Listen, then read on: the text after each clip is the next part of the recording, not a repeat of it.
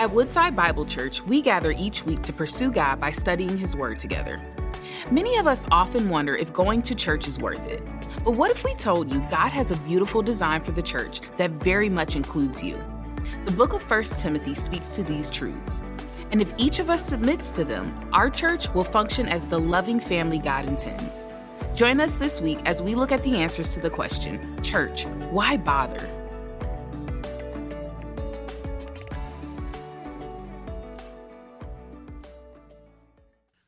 Good morning. Have you ever thought about the qualities of what make up the ideal pastor? I mean, you guys are in church. You ever thought about the qualities that make up that individual? Well, a friend of mine has shared a list of some of the qualities of the ideal pastor, so I thought it would be helpful if I were to share those with you this morning. Here's what the ideal pastor looks like he preaches exactly 10 minutes every Sunday, and yet his sermons inspire the most mature among us. He condemns sin, but never, never hurts anyone's feelings. He has a mastery over the church's budget, but never, ever talks about money. He knows and serves the needs of all of his people, but actually spends most of his time studying and praying. He knows when people are sick and need a visit, even when they don't tell anyone. He gets up and works at 8 a.m wraps things up in the office at 10 p.m., and yet still has plenty of time to invest in his family. This is my favorite. He's 39 years old.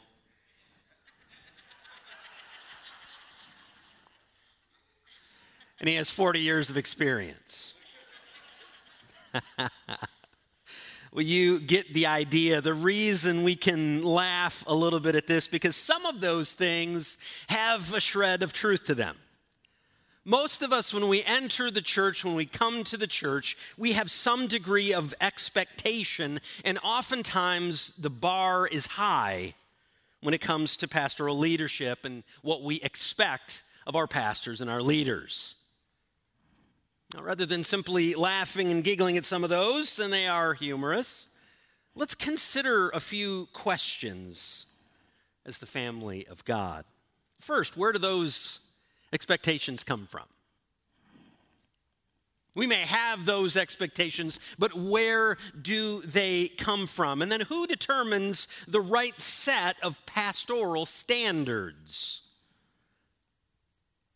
Because I could probably go around this room right now and ask a segment of you, and a segment of you, and a segment of you, and the same for you, and we probably would not come up with the exact same set of standards. Now, let me turn this narrative completely upside down. What should a pastor expect from his congregation in return? You see, all of these are actually valid questions for us to consider, particularly in the context of the contemporary church, because they engage with the question church, why bother? You see, today we're going to strive to answer some of those questions about the role of the pastor and the role of the congregation in the life of the church in the relationship with the pastor. We're going to do that in just a moment, but first, let's pray together.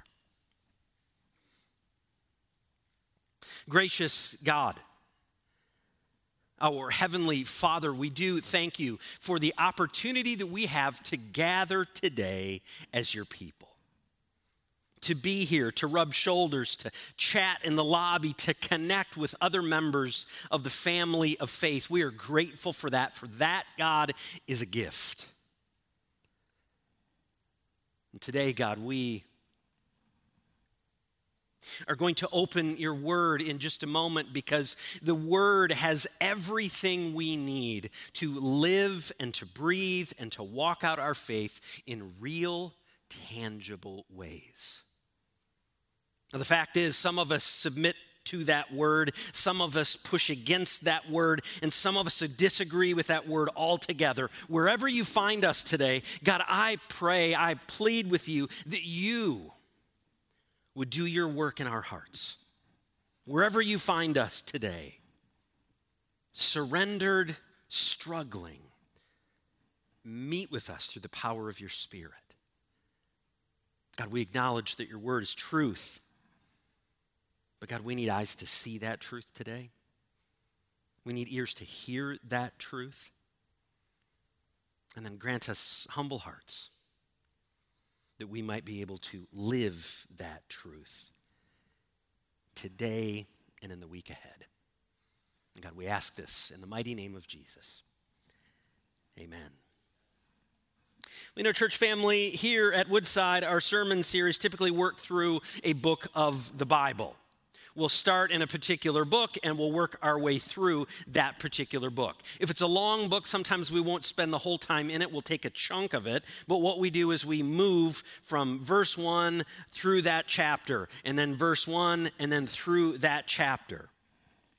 And so then you get here on each Sunday and within our series when we gather for worship. The pastor, whether it's myself, Pastor Kevin, or someone else, preaches a segment of that biblical text. And we work through the text to see the specific truth that God has for his people. Now, I want to make a cultural statement here. Contrary to cultural belief, there is one primary truth in each biblical text. One. The truth is then applied in our lives in different ways. I want to make sure you catch the difference there. There is one primary truth in the Word of God as we unpack verse by verse, chapter by chapter, book by book. How it's applied to our lives is different. Now, here's what happens when we approach the Word of God like this we work through difficult things sometimes. We run into passages or sermons that are not easy to engage with or easy to deal with, some stories that, in fact, might make us really, really uncomfortable. We have a segment of our church right now who is reading through the first five books in the Old Testament. You want to talk about uncomfortable? Yeah, dig into that. There are stories that make us uncomfortable. There are topics that, if we're going to be completely honest with each other, are in fact controversial. And there are some issues that are not the easiest to discuss, even among the church family. Now, I want you to know today is one of those days.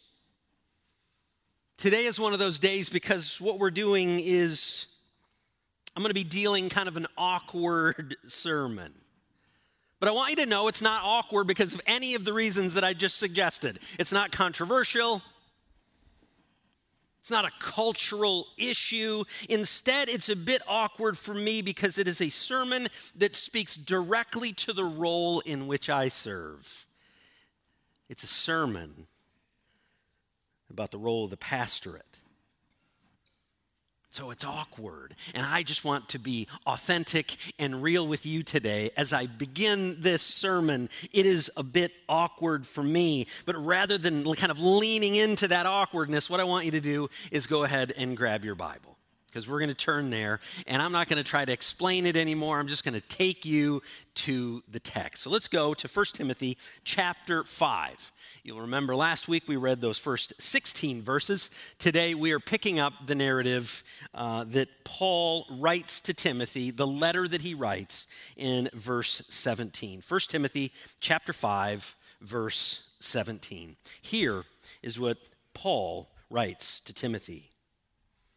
He says, Let the elders who rule well be considered worthy of double honor, especially those who labor in preaching and teaching. For the scripture says, You shall not muzzle an ox when it treads out the grain, and the laborer, well, he deserves his wages.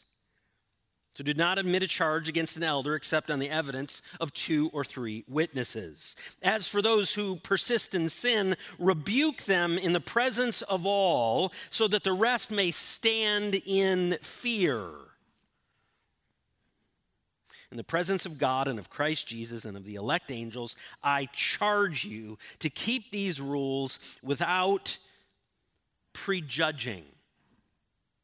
Doing nothing from partiality. Do not be hasty in the laying on of hands. Do not take part in the sins of others. Keep yourself pure, Timothy. No longer drink only water, but use a little wine for the sake of your stomach and your frequent ailments. For the sins of some people are conspicuous, going before them to judgment, but the sins of others appear later. So also, good works are conspicuous, and even those that are not cannot be hidden. Church family, these are the words of the Apostle Paul. As he writes to a young man that he's been discipling, that he's been training, and what he does is he communicates to him about the role of pastoral leadership in the church of God. Now, as we dig into this particular text, what I want us to do is I want us to remember what he has already communicated in this letter. He's already communicated in chapter 3 at the beginning the importance of the role of pastoral leadership. He started in verse 1. This is where he writes If anyone aspires to the office of overseer. Now, what you need to know is overseer is translated as well as elder and pastor. They're synonymous overseer, elder, pastor. So, if anyone aspires to be in the office of an overseer, he desires a noble task.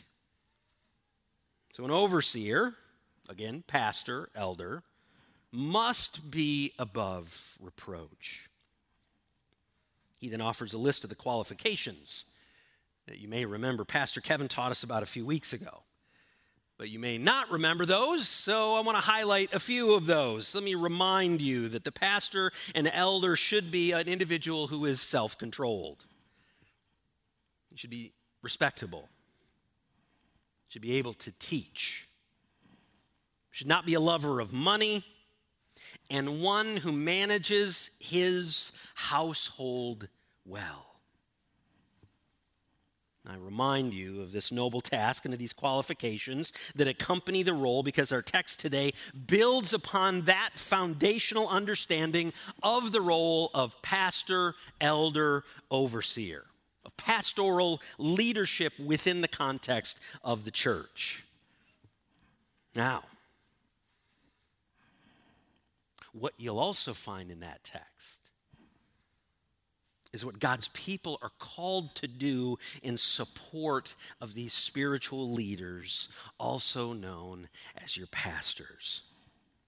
So let's jump in. Let's jump back into the text specifically to see three ways that the church is called to treat those, to respond to those who serve in the role as a pastor. So let's start by looking at verses 17 and 18 once again. It says, Let the elder who ruled well be considered worthy of double honor, especially when those who labor in preaching and in teaching. For the scripture says, You shall not muzzle an ox when it treads out the grain, and the laborer deserves his wages. Now, as you and I seek to understand this text, you guys know that I love context. Context is so important to any biblical text you read. You have to know what's come before, what's following. And what's so important and so critical for us as we read this particular text in chapter 5, earlier in this chapter, what we looked at last Sunday, in fact, was how the church relates to one another as a family how we engage and connect with one another as a family. This means our collective responsibility to honor one another in the church family, specifically the widows among us. You will remember that from last week. So that's where he began. That's what he's been emphasizing in this particular portion. And then he gets to verses 17 and 18, and Paul continues the idea of family caring. He's linking those and he's carrying it on. This time, the care is for the pastor or the elder. And Paul's counsel is different than what you might assume. He says those who serve as an overseer or as a pastor should be considered worthy of double honor. You might say, well, what does that mean? I don't know what double honor means. I look in the biblical text and I don't really see that in many places. What does that mean? Well, allow me to explain it in practical terms first. Here's what it means the church is called to support our pastors financially.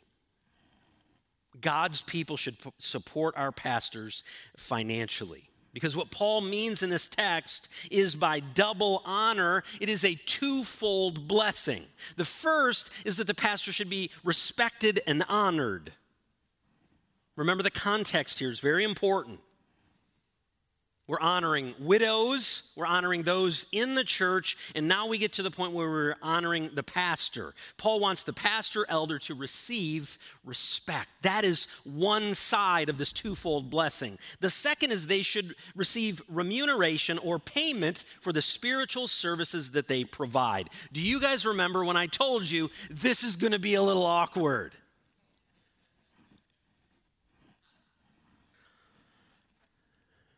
It's in there. This blessing is summarized by the double meaning, this double honor of time. And here's what I mean. One scholar explains it this way. He said elders should receive both respect and remuneration, both honor and honorarium. Let me just be candid with you this morning. Practically speaking, I am grateful for the faithfulness of those who give consistently to the ministry of this church. Thank you. And there are many among you who have come alongside me and my family in really significant ways, and I want to thank you for your faithfulness. I am grateful that as a pastor in this location, I have received these honors, this double honor. And even though he has only been here a few months, I know Pastor Kevin feels the same way. He's grateful to serve as your pastor. So allow me to say thank you. Now, Let's return to the text to see the next way that the family of God is to respond to our pastors. We're looking at verses 19 and 20.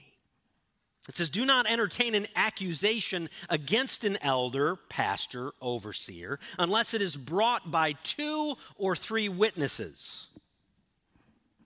But those who are sinning, sinning, you are to reprove before everyone so that the others may take warning. See, Paul has just followed up a section on the pastor elder who have served well. Now he gets to the point and he says, okay, we might need to look at the opposite side of the story. If something egregious has been done, by all means address the issue.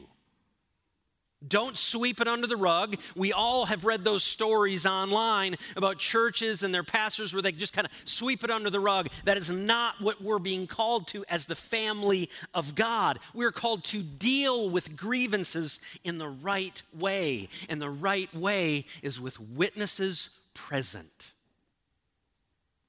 It's very clear. But something is also true in that particular text. When a church leader is being accused of something, honor their position by approaching them with witnesses.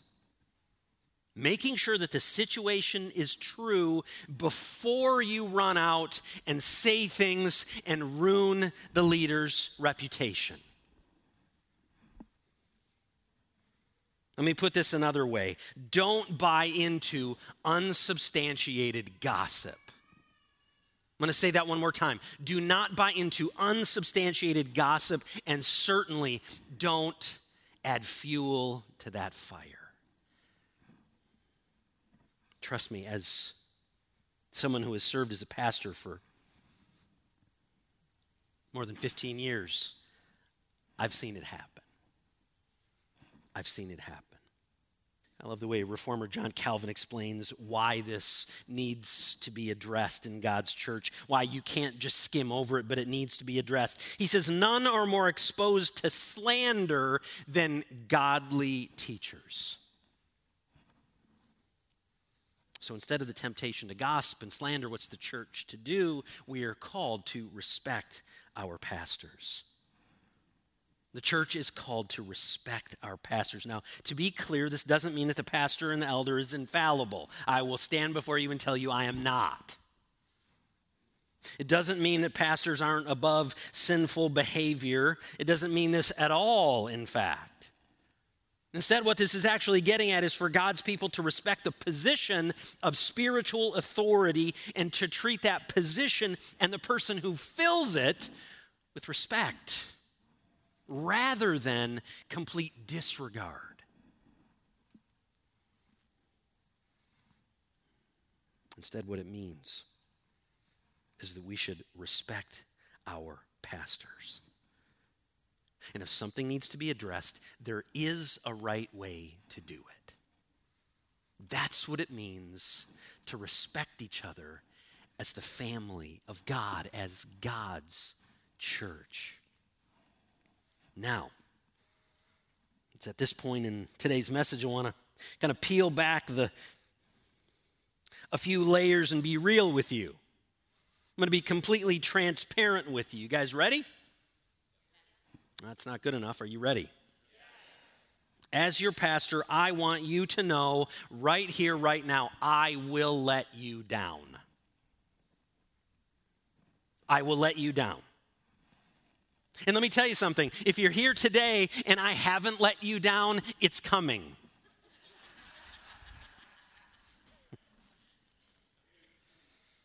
the phone call, it won't come fast enough. The email will not deal with the right issues in the right way. The sermon won't be funny enough, maybe too long. As your pastor, I will let you down. I'll do that because I'm a flawed human being in need of God's grace. I am a man as I stand before you who strives to do the right thing, but you know what? Sometimes I miss the mark. If I'm completely honest, I'm not the ideal husband, not the ideal father, I'm not the ideal coworker. I'm not the ideal boss. I'm not the ideal neighbor, and I'm not the ideal friend. I'm pretty sure if you evaluated my life, I probably don't pray enough. I probably don't spend enough time reading the Bible. I probably don't practice Sabbath faithfully enough. The reality is, I need the gospel of Jesus Christ in my life afresh every single day, just like you do.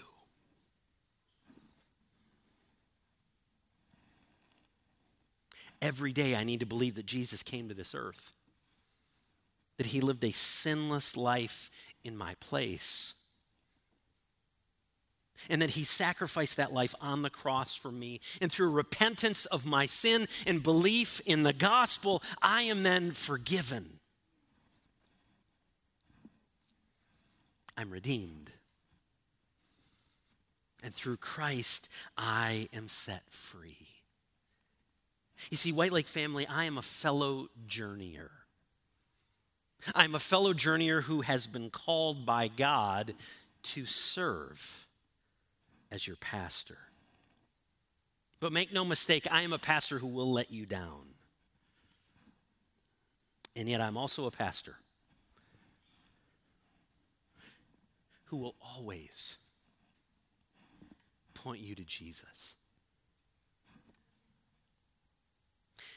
Because Jesus is the one who will fulfill all of your deepest longings. Because He, He is the great shepherd. Now, let's look at the final segment of our text today. 1 Timothy chapter 5, verses 21 through 25. I want you to see the final way the church is called to treat our pastors. He says, I charge you in the sight of God and of Christ Jesus and the elect angels to keep these instructions without partiality. To do nothing out of favoritism. Do not be hasty in the laying on of hands, and do not share in the sins of others keep yourself pure. Stop drinking only water and use a little wine because of your stomach in your frequent illness. For the sins of some are obvious, reaching the place of judgment ahead of them. The sins of others trail behind them. In the same way, good deeds are obvious. And even those that are not obvious cannot remain hidden forever. You see, Paul's words to Timothy are emphatic. He begins there, I charge you. Paul writes to the one he is discipling, the one he is mentoring, who he is giving guidance on how to lead the church in Ephesus. He says, I charge you to carry out these instructions, these pastoral instructions with consistency, and to do so with faithfulness. So let's look at those instructions. They come in rapid fire succession right there, beginning in verse 21. He says, Don't show favoritism. Verse 22, he says, Be cautious and be wise. Verse 23, take care of yourself. Verses 25, 4 and 25, practice discernment. But why? Why are all these details here? Why do these things matter? Because the church should select our pastors wisely. The people of God should select our pastors wisely. There's no other way to say this. The church must be wise, must be discerning, must be prayerful as we consider the role of pastor and elder. You might say, well, why is that important? Because the pastor has great influence on the church family. There's no other way to put that. The, the pastor influences and, and prioritizes the spiritual growth and development of that church family. That's the responsibility. You might say, well, what does this mean exactly? What does that look like when the pastor comes to work, when the pastor stands on the stage? What does that look like? Well, a prominent church leader by the name of Thom Rainer did some pastoral research of his own. Then he kind of took it up a notch and he took it to organizational research. And what he came away with, I want to tell you, was incredibly fascinating. Here's the question He says, How many hours each week must a pastor commit to the following to satisfy his congregation? Now, he gives a list of things, and I want you to hear what we're talking about in terms of the time commitment that is expected in order to satisfy and fulfill the needs of the congregation. There should be 10 hours of counseling each week. There should be 14 hours of prayer, 18 hours of sermon prep, 15 hours of visitation, another 18 hours spent in administrating and what needs to move forward for the vision of the church. There's 15 hours of outreach and community involvement. There's 10 hours of church meetings. There's another four hours of actual church gatherings. And then there's 10 hours for all the rest of that stuff. So if you're keeping score, that's counseling, prayer, sermon prep, visitation, administration, outreach, meetings, gatherings, and all the rest. And the grand total is.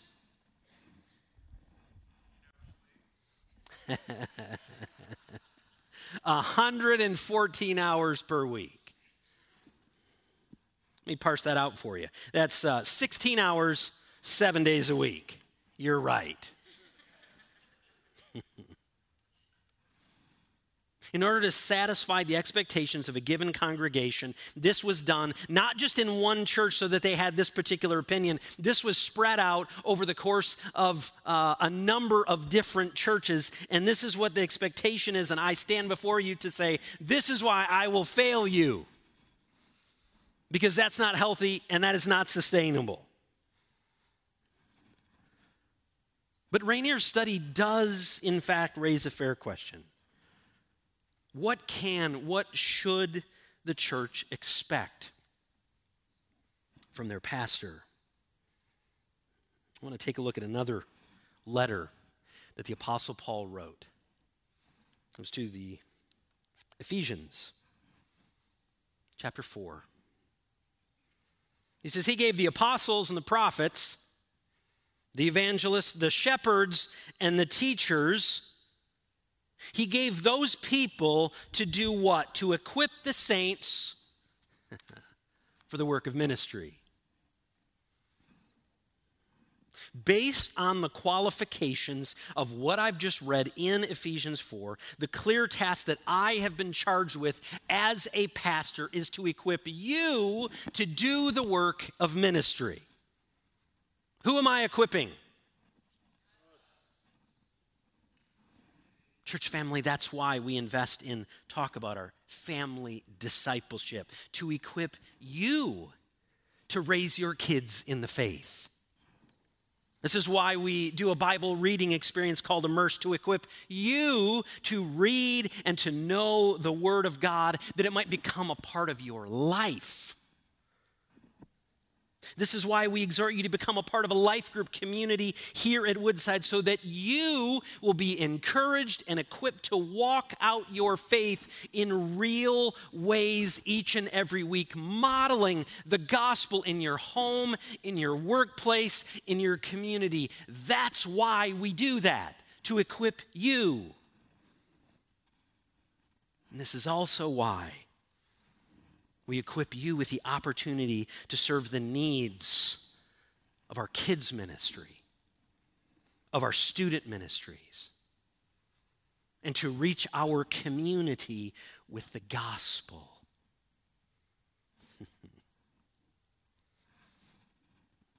White Lake family, your pastor and your pastors and your elders are here for you.